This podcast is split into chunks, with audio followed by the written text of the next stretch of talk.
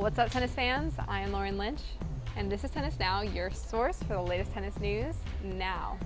Look at us, we're live at the Houston U.S. Men's Clay Court Championships, the only clay court championships left in the United States of America.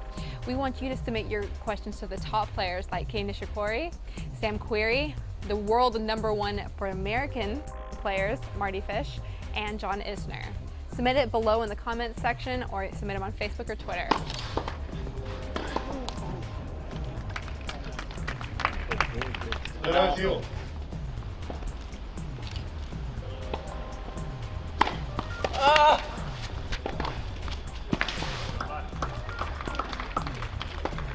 Forty, thirty.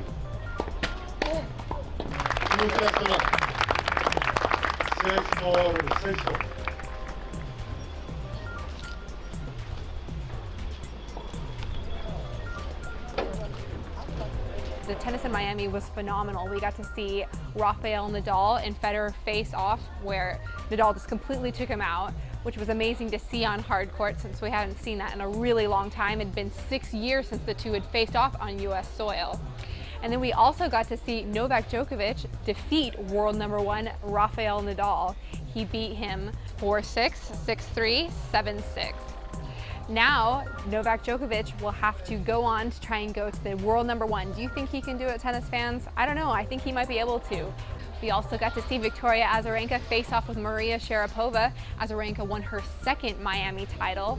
Azarenka rose all the way up to the world number six, and Maria Sharapova is the world number nine. And some exciting doubles happened as Mahesh Bhupathi and Leander Paes took over the world number one in doubles over the Bryan brothers after they defeated Daniel Nestor and Max Mirnyi 6-7, 6-2, 10-5.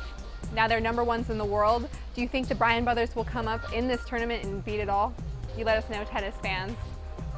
Well, if you want to read more about the matches that I talked about today, make sure to log on to tennisnow.com. And also today we're announcing the winners of the $400 gift card contest that we had on Facebook. It'll be in our newsletter today.